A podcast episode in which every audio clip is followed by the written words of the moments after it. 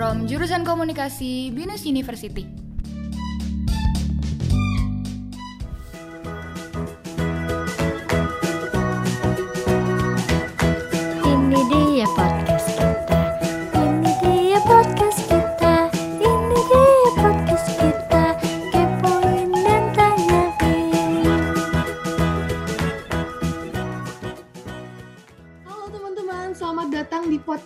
Kita, yaitu podcast yang akan membahas sejumlah materi, sejumlah topik yang tentunya seru dan menarik. Ada isu sosial, isu entrepreneur, dan lain-lain, karena ini topik yang sangat seru untuk anak muda pastinya. Nah, di podcast episode kali ini kita akan membahas tentang peran anak muda untuk mengajak anak muda yang lainnya dalam membantu masyarakat sekitar. Tentunya kita juga punya narasumber yang sesuai dong dengan topik kita. Nah, siapa nih, Phil? Kalau boleh tahu narasumber kita tuh siapa sih? Boleh di-spill dulu dong. Jadi hari ini kita kedatangan Farhan Maulana selaku anggota dari eh, komunitas Mulai Dulu. Oke, nah teman-teman pasti penasaran kan, gimana sih ceritanya kok si Farhan Maulana nih bisa menjadi seorang anggota di komunitas Mulai Dulu? Dan pasti penasaran juga, komunitas Mulai Dulu nih adalah komunitas yang seperti apa sih? Tanpa berlama-lama lagi, langsung aja yuk kita sapa narasumber kita pada podcast kali ini. Ini dia Farhan Maulana. Halo Maul. Halo, halo teman-teman semua. Sebelumnya thank you ya buat Fani sama Vile karena udah mengundang gue di podcast kita kali ini. Eh, sebelumnya perkenalkan nama gue Farhan Maulana selaku anggota dari komunitas Mulai Dulu. Salam kenal ya teman-teman semua. Oke, halo Maul. Gimana Ya. kabarnya nih Ul? Sehat selalu? Alhamdulillah. Alhamdulillah baik dan sehat juga kok Far. Alhamdulillah. Oke, ya, semoga teman-teman yang dengerin podcast ini juga sehat selalu ya. Oke, gimana nih? Amin. kita mau ngajak ngobrol-ngobrol uh, Maul. Oke, uh, pertama nih ya, gue pengen banget lo kenalin dong tentang komunitas at Mulai Dulu. Itu tuh komunitas seperti apa ke pendengar-pendengar podcast gue. Oke, Phil. Jadi eh, komunitas ini tuh sudah eh, berlangsung selama dari tahun 2018 sampai sekarang dan dulu itu namanya belum eh, mulai dulu. Bisa dibilang dulu masih bernama Kansas. Nah, apa sih Kansas itu? Jadi Kansas itu merupakan sebuah eh, kegiatan yang bergerak di ranah social activity yang berlangsung berjalan itu setahun sekali gitu khususnya di bulan Ramadan aja. Jadi eh, selama bernama Kansas itu kita masih eh, melakukan kegiatan di bulan Ramadan aja, kegiatan social activity. Dan namun alhamdulillahnya untuk di tahun ini kita eh, berganti nama menjadi mulai dulu yang di mana kita melakukan kegiatannya nggak cuma setahun sekali aja di bulan Ramadan, cuman sekarang kita cakupannya lebih luas dan lebih general juga. Dan sekarang kita eh, tujuannya apa sih dimulai dulu itu? Apa yang membedakan mulai dulu dan Kansas? Bisa dibilang kayak gitu kan? Mhm. Oke, di- jadi dimulai dulu ini kita eh, fokusnya menjadi ada dua faktor Van dan Filia nih. Dimulai dulu ini kita berfokuskan kepada lebih ke ranah sosial planner. Jadi kita mau fokuskan ke bidang sosial dan entrepreneurnya kurang lebih kayak gitu sih pengertian mulai dulu guys. Oke, menarik banget ya ternyata dari Kansas berubah jadi mulai dulu. Gue gue sempat searching-searching sih mulai dulu tuh organisasi yang Hmm, seperti hmm. apa sih. Nah pas gue cek paling gue tuh ada Kansas ya. Gue kira ini Iya. ada perpindahan organisasi. Ternyata emang dulu namanya tuh Kansas ya. Iya betul banget Van. Dan gue penasaran sih, eh, apa sih yang bikin lo tuh punya keinginan dan ketertarikan untuk ikut di komunitas mulai dulu? Wah ini menarik sih Pak. Jadi eh, sebenarnya gue eh, di umur gue yang masih terbilang muda ini yang 19 tahun, eh, dulu tuh gue sering juga ngebuat kayak agenda membantu atau kegiatan membantu eh, lingkungan sekitar bareng teman-teman gue. Cuman tuh gue bisa dibilang kayak stuck gitu dan gue butuh tempat wadah nih yang bisa gue melakukan kegiatan gue ini dengan ya selayaknya gitu dengan benar. Nah, di situ gue ngeliat nih kok ada platform yang eh, isinya juga anggotanya dan eh, kakak-kakaknya masih muda nih, Eh, masih bisa dibilang kayak seumuran sama gue. Nah, di situlah menurut gue, gue tertarik nih kayak, wah boleh banget nih Kansas atau mulai dulu gue join di komunitas ini karena memang faktor utamanya mereka juga masih muda dan yang gue salutin dari mereka ya di umur mereka yang muda eh, kepekaan lingkungan sosial mereka tuh udah tinggi gitu itu sih faktor utamanya pan dari gue Oke, jadi emang lu tuh udah punya ketertarikan ya untuk eh, terlibat lah dalam kegiatan-kegiatan sosial. Karena emang gue lihat eh, Hmm. lu juga seneng sih ya mengikutinya. Jadi nggak ada nggak ada rasa keberatan atau rasa malas gitu. Karena ya emang udah seneng dari diri sendiri. betul gitu. Iya betul banget dari pribadi gue juga udah seneng eh, membantu orang lain sih Van jadi ya hitung-hitungan pahala juga buat gue ya Van ya Nah, bener, Pak. bener banget sih. Bisa nabung pahala gitu kan lewat kebaikan-kebaikan. Ya kira-kira gimana nih, Phil? Eh, lu masih penasaran gak sih, Phil, tentang si komunitas ini? Masih, masih, masih banget. Jadi kan Ih. ini adalah komunitas sosial kan. iya Gue pengen tahu jadi masalah sosial atau isu, isu sosial apa yang diperhatikan dan diangkat oleh komunitas ini. Oke, sebenarnya untuk masalah sosial yang uh, akan dijalankan sama mulai dulu yang pastinya uh, masalah dari lingkungan yang terdekat dulu gitu. Uh, dilihat dari berita, artikel atau masalah yang sekarang lagi kita hadapin kan perihal pandemi ya, guys ya, perihal COVID. Jadi Iya. kurang lebih kita bakalan eh, ngangkat kayak isu-isu masyarakat yang terdampak oleh eh, adanya pandemi ini gitu. Jadi pari- eh, kurang lebih kayak gitu sih. Cuman kalau ada gambaran sedikit waktu yang masih Kansas ya, yang kemarin gue ikutin ya, eh, kita lebih fokuskan ke arah eh, di bulan Ramadan sih lebih membantu anak yatim piatu dan eh, yatim duafa juga dibantu kurang lebih sih kayak gitu guys. Tapi ul kayak di Hmm. luar konteks eh, pandemi dan Ramadan yang Hmm. umumnya gitu ya, Hmm. ada masalah sosial yang lain nggak? Oh ada sih. Eh, untuk yang sekarang sih kita hmm, terakhir sih membantu eh, kayak oh oh gini gini. Nanti kita akan ada next agenda tuh ini lagi mau dibuat sih kampanye itu mengenai eh, masker sampah gitu. Jadi kita eh, melihat bahwa masker di Indonesia terutama kan udah banyak banget nih untuk eh, bisa dibilang kayak penggunaan masker yang nggak kekontrol dan akhirnya bisa menimbulkan sampah yang tercemar di Indonesia kan. Nah jadi eh, nanti niatnya tuh eh, mulai dulu bakalan eh, cari cara untuk ibaratnya nge-rebuild lagi atau nge-recycle lagi dari sampah masker ini untuk lebih berfungsi lagi dan ada nilai pengertiannya gitu loh. dibandingkan eh, dijadikan sampah doang dan itu sih eh, poin utama dari kita untuk eh, pingin menggantikan masker yang sampah menjadi lebih bernilai dan berharga kurang lebih kayak gitu. Hmm, berarti fokusnya nggak cuma menolong eh, apa ya menolong sesama, tapi Iya. juga menolong lingkungan dan mungkin masih banyak lainnya lagi ya untuk betul proyek betul depannya. Mm-mm. Eh, Fandi ada lagi yang mau ditanya nih Pan? Kayaknya Oke, pertanyaan Um. tadi banyak banget kita siapin deh. Nah, bener. Dan gue tadi lu ada nyebut nyebut sampah masker, masker sampah ya. Gue jadi Iya. penasaran nih, ini lu nanti akan bekerja sama dengan eh, pabriknya kah, pabrik eh, masker sampah gitu, atau emang nanti mau dari tangan eh, teman-teman mulai dulu sendiri yang akan mengolahnya? Eh, sebenarnya ada itu dua opsi benar juga sih Van nanti kita bakalan ada dua cara juga. Yang pertama kita emang research dulu ini kira-kira masker sampah bisa dijadikan apa.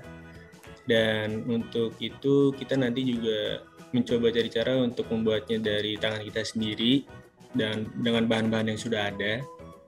Kemudian nanti untuk masalah bekerja sama sih nanti kita niatnya eh, lebih karena untuk bisa bekerja sama dengan pemerintah sih Van. Karena kan memang kalau kita sudah di, di HCC atau dikasih izin untuk melak- bisa melaksanakannya dengan pemerintah kan bisa lebih eh, naungannya lebih himbauannya lebih terdengar di kalangan masyarakat yang lain gitu loh Van. Jadi intinya dua-duanya benar sih Van. Oh berarti ini mulai dulu nih udah mau jalan ke tingkat nasional ya? Udah mau coba Betul. ajuin progres. Itu juga menjadi ya jadi salah satu harapan kita dimulai dulu sih bisa bekerjasama dengan pemerintah gitu Van. Wow, keren banget sih, keren banget mulai dulu. Terus gue penasaran nih, tadi gue lupa tanyain lu tuh bergabung dengan mulai dulu atau kantas ya pas awal ini sejak tahun berapa sih Oh, Oh, gue pribadi ya? Iya. Join di oh kalau gue sendiri gue masih bisa dibilang baru sih Van untuk join di komunitas ini. Jadi eh gue untuk join di komunitas ini baru banget di tahun ini nih guys. Masih terbilang muda ya. Jadi ya ya di bulan Februari atau April lah gue baru join di komunitas ini. Masih dibilang baru sih gue. Oke, masih dibilang baru, tapi gue lihat nih beberapa story lu nih kayaknya udah menggambarkan lu kayak mulai dulu dong banget, kayak mulai dulu banget nih gitu. kayak komunitasnya bener-bener ya emang bener-bener turun langsung lah ya, karena gue kemarin sempat ngeliat lu kayak aktif banget kan di sana dan eh, sekalian gue mau tanya kegiatan apa aja sih yang udah pernah lu lakuin di komunitas itu? Mungkin gue denger-denger juga lu udah pernah ikutin dua campaign itu boleh nih dijelasin ke pendengar Iya. podcast gue kira-kira campaign apa aja sih? Oke Van, jadi sebenarnya kenapa uh, lu ngeliat, lu bisa ngeliat gue kayak gue udah aktif banget karena itu baik lagi dari cara mereka nge-treat gue lebih tepatnya gitu loh. Hmm. Yang gue rasain di komunitas ini ya mereka nge-treat gue, even gue anak baru ya dia di, dia ngeperlakuin gue seakan-akan ya gue uh, keluarga baru gitu. Jadi ya memang benar-benar dibimbing dan diajarkan untuk bisa membantu orang lain dengan cara mereka gitu. Hmm. Untuk terkait campaign yang udah gue jalanin, eh, iya betul banget gue udah ngejalanin dua campaign. Yang pertama tuh waktu mereka masih bernama Kansas, gue ikut campaign mereka namanya Arunika Ramadan. Yang di mana bertujuan di situ kita mentargetkan untuk membantu eh, marbot-marbot di masjid, Van. Wow, oke. Jadi emang betul banget di situ gue kenapa setuju karena eh, untuk bantuan marbot sendiri ini kan jarang terekspos di media sosial ya Van ya. Hmm. Jadi eh, menurut gue ini campaignnya cukup menarik. Eh, terlepas dari membantu yang lain, kita juga eh, alhamdulillahnya peka untuk bisa membantu marbot-marbot yang memang membutuhkan dan terkena dampak dari efek pandemi ini gitu, kurang lebih kayak gitu. Kemudian untuk campaign berikutnya yang gue ikutin itu eh, ada namanya eh, membantu isoman lebih tepatnya gitu. Hmm. Karena waktu eh, yang gue jalanin campaign kedua ini eh, efek yang dideritakan oleh isoman itu juga cukup parah dan tidak jarang terekspos di media sosial juga sih Van. Jadi eh, teman-teman mulai dulu ini juga berkeinginan untuk membantu eh, isoman yang terkena dampak dari efek corona dan pandemi tersendiri gitu loh Van. Jadi kurang lebih kayak gitu. Oke, oh. Dari dari Villa kira-kira apa ya yang mau ditanyain lagi nih soal komunitas? Kayaknya nggak cukup deh kalau cuma beberapa pertanyaan doang, Villa. Ya? Jadi eh, kan tadi pokoknya eh, komunitas ini itu eh, membantu masyarakat, lingkungan dan segala macamnya kan. Iya. Eh, berdasarkan pengamatan lo nih selama lo udah bergabung dalam komunitas ini, apa aja sih penyebab masyarakat di luar sana yang akhirnya membutuhkan bantuan dari komunitas lo atau dari ya orang-orang yang mau mem- membantu gitu? Oh, penyebab atau bisa dibilang kayak kriteria yang eh, dibantu sama komunitas mulai dulu gitu ya, Phil? ya? Iya, iya, iya, bener banget. Oke, jadi eh, di eh, di komunitas gua di mulai dulu ini memang ada kriterianya ya atau target dari kita untuk membantu ini atau alasannya kita membantu dia apa sih bisa dibilang kayak gitu. Betul.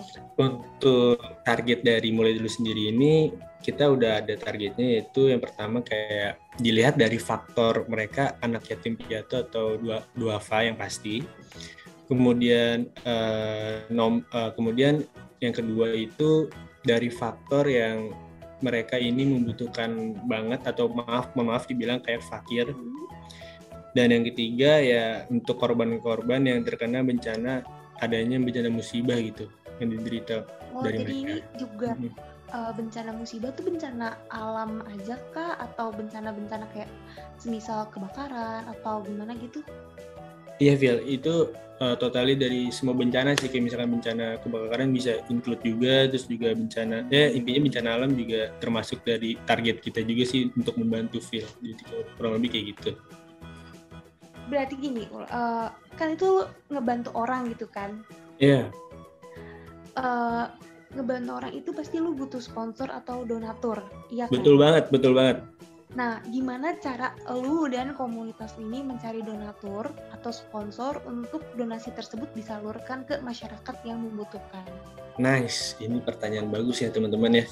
Jadi eh, bisa dibilang kan kita masih eh, komunitas non profit gitu loh. Kita juga masih dibilang ya masih membutuhkan sosok donatur lah, baratnya kayak gitu. Nah, sebenarnya ini da- eh, merupakan tantangan dari kita teman-teman mulai dulu untuk eh, bisa me- melaksanakan kegiatan campaign kita itu ya tantangan kita untuk mencari donatur teman-teman semua. Di situlah tantangan kita. Jadi pertanyaannya kan eh, dari mana sih? Apakah mulai dulu ini dapat sponsor atau donatur? Nah sebenarnya supaya kita bisa eh, mendapatkan sosok dan donatur atau sponsor ini, ya yang pastinya kita eh, membutuhkan yang namanya proposal gitu kan. Jadi eh, teman-teman mulai dulu juga ya pastinya ngebuat proposal dan mengajukan. Biasanya tuh teman-teman kita ngajuin ya ke orang-orang terdekat dulu gitu loh. Dari per- pertama orang tua, siapa tahu orang tua mau bantu kan, habis itu ke teman dari mulut ke mulut. Kemudian kalau eh, teman-teman mulai dulu ada yang udah kerja bisa ditaruh ke perusahaan mereka yang di mana alhamdulillahnya kadang perusahaan dari teman-teman mulai dulu ini alhamdulillahnya membantu juga gitu untuk mendukung lah bisa dibilang campaign yang akan kita laksanakan nanti gitu. Jadi kurang lebih kayak gitu sih Phil. Jadi kita eh, eh, untuk mengirimkan proposal eh, ke orang-orang yang terdekat dulu kurang lebih kayak gitu.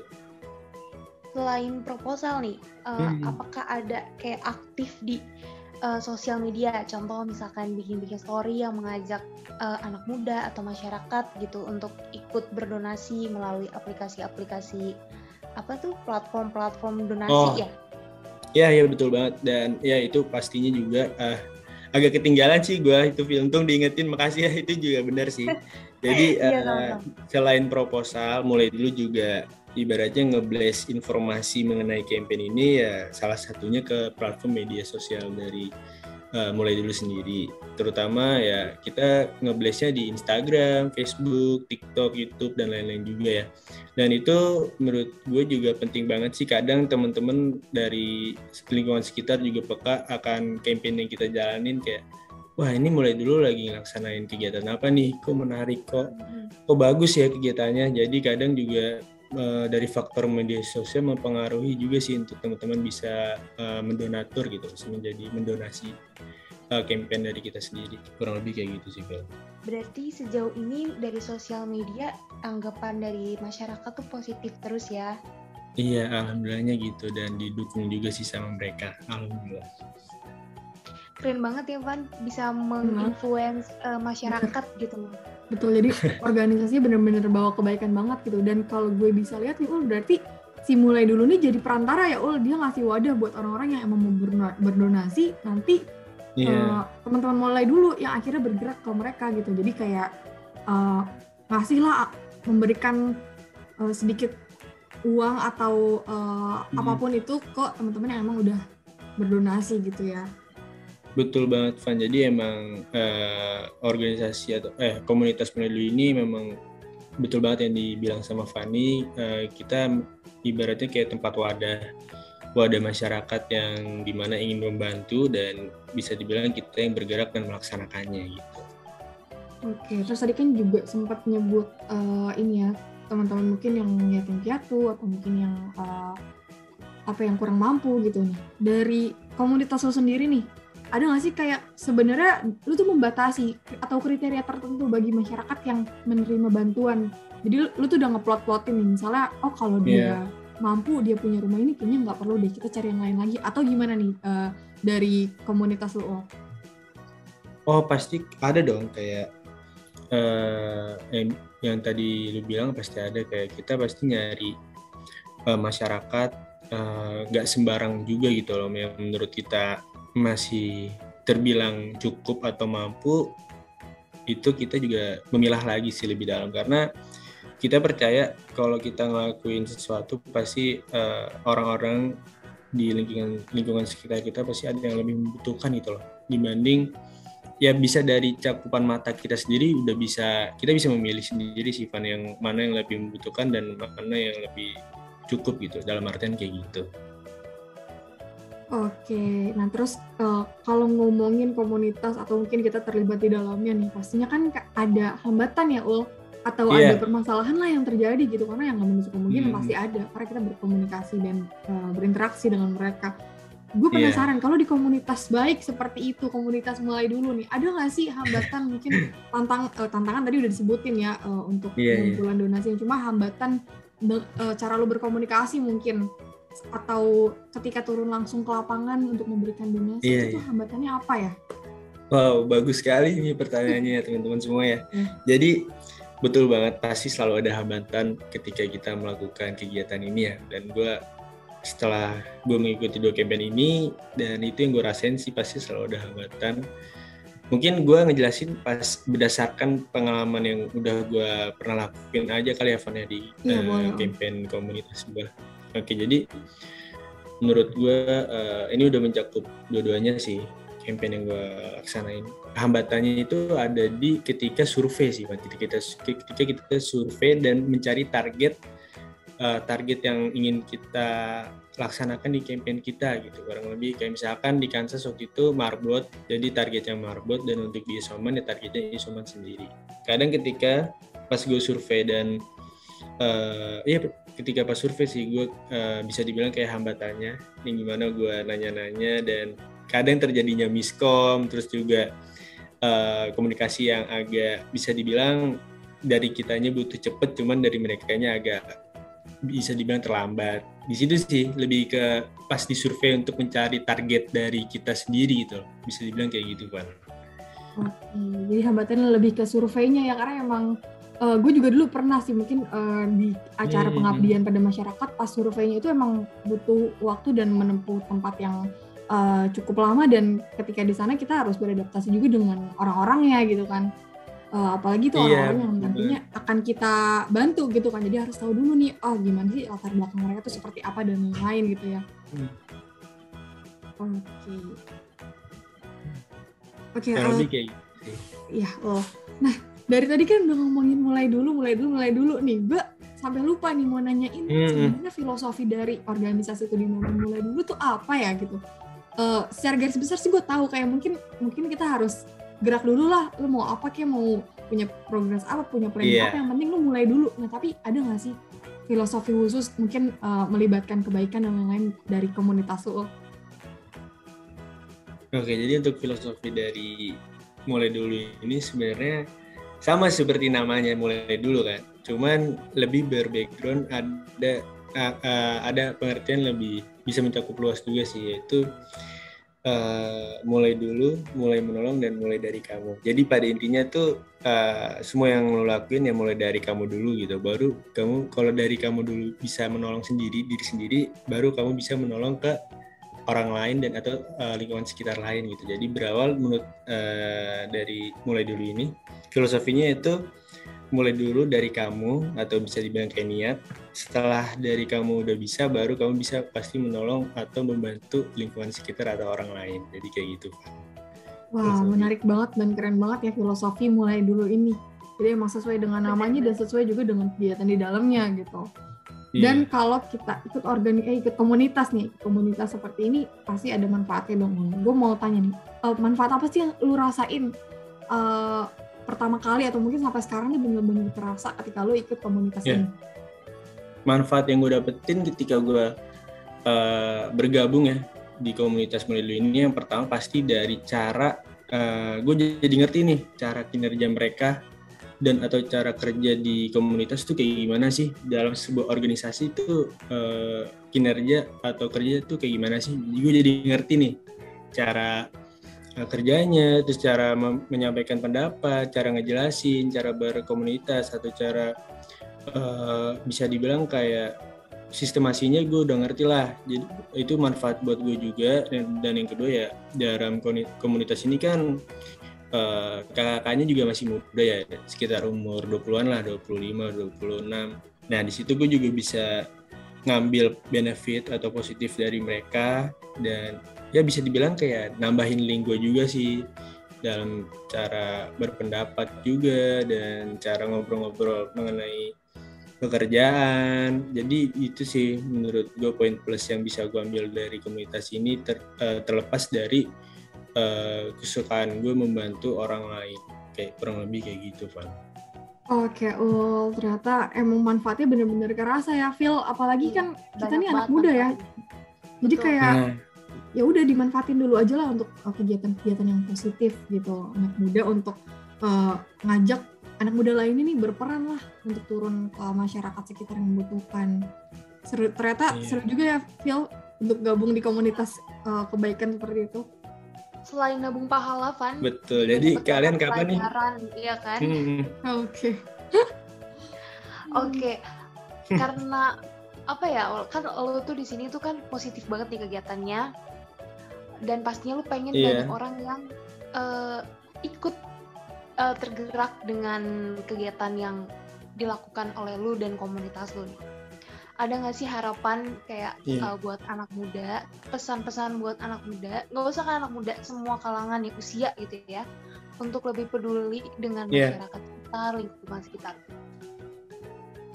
ada banget sih eh, dari gue sendiri harapan buat eh, generasi muda atau anak-anak muda sekarang harapan dari gue semoga ya eh, anak muda ini bisa eh, lebih peka atau pekanya ditingkatkan mengenai lingkungan sekitar atau lingkungan sosial sendiri ya karena yang gue lihat sendiri sih eh, faktor utamanya itu kan kebanyakan yang mengenai peka lingkungan sosial ini kan di umur yang di kalangan lebih tua gitu yang udah dewasa banget gitu kan. Nah di sini harapan gue sih uh, anak muda anak muda ini bisa bergerak di bidang positif mengenai lingkungan sekitar yang bertujuan memang kan agar membantu orang lain juga gitu kan. Jadi menurut gue Betul. harapan gue buat anak muda sih bisa lebih peduli dan lebih peka terhadap lingkungan sekitar sih. Gitu sih menurut gue. Iya benar sih, emang harus lebih peka, nggak cuma peka terhadap perasaan ini aja ya gebetan. iya sih.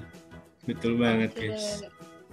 Jadi hari ini udah banyak banget nih denger eh, apa ya, denger hal-hal positif dari Makmul dan kegiatan yang dia lakukan di dalam eh, komunitas mulai dulu. Makasih banyak banget nih Ul udah mau banyak ngobrol ya kan sama gue sama Fanny dan masih banyak pelajaran untuk para pendengar. Semoga eh, kita akan ketemu lagi di next eh, podcast yang akan di uh, lagi sama kita dan semoga juga lu bisa jadi narasumber yang akan memberikan mereka pelajaran eh apa pendengar gue pelajaran-pelajaran yang baru. So um, thank you Maul untuk hari Amin. ini. Thank you, Maul. Thank you juga ya di dan Vila udah mengundang di podcast kita. Thank you ya. Thank you juga Maul. Oke teman-teman yang udah dengerin podcast kita pada episode kali ini, tadi kita udah ngobrol banyak banget nih sama Maul tentang is, te- tentang kegiatan sosial, apalagi dia juga terlibat di komunitas mulai dulu. Dan kalau bisa gue simpulin, ternyata emang bener ya kita tuh harus mulai dulu. Gue punya prinsip itu ada, bukan prinsip sih, emang ini udah terkenal juga di mana-mana itu 3M. Mulai dari diri sendiri, mulai dari hal yang paling kecil dan mulai dari sekarang. Nah, jadi jangan nunggu-nunggu lagi deh selagi kita masih muda kita harus bisa menggerakkan diri kita untuk terjun langsung ke lapangan. Kita mau jadi seperti apa dan kita mau membantu masyarakat uh, sekitar atau tidak. Begitu. Nah teman-teman yang udah dengerin podcast ini jangan lupa tetap stay tune di setiap minggunya karena nanti kita akan menghadirkan topik-topik yang menarik dan nggak kalah seru juga tentunya ini berkaitan dengan generasi muda nah teman-teman pastinya akan tertarik banget dong untuk denger podcast kita Terima kasih teman-teman semua. See you.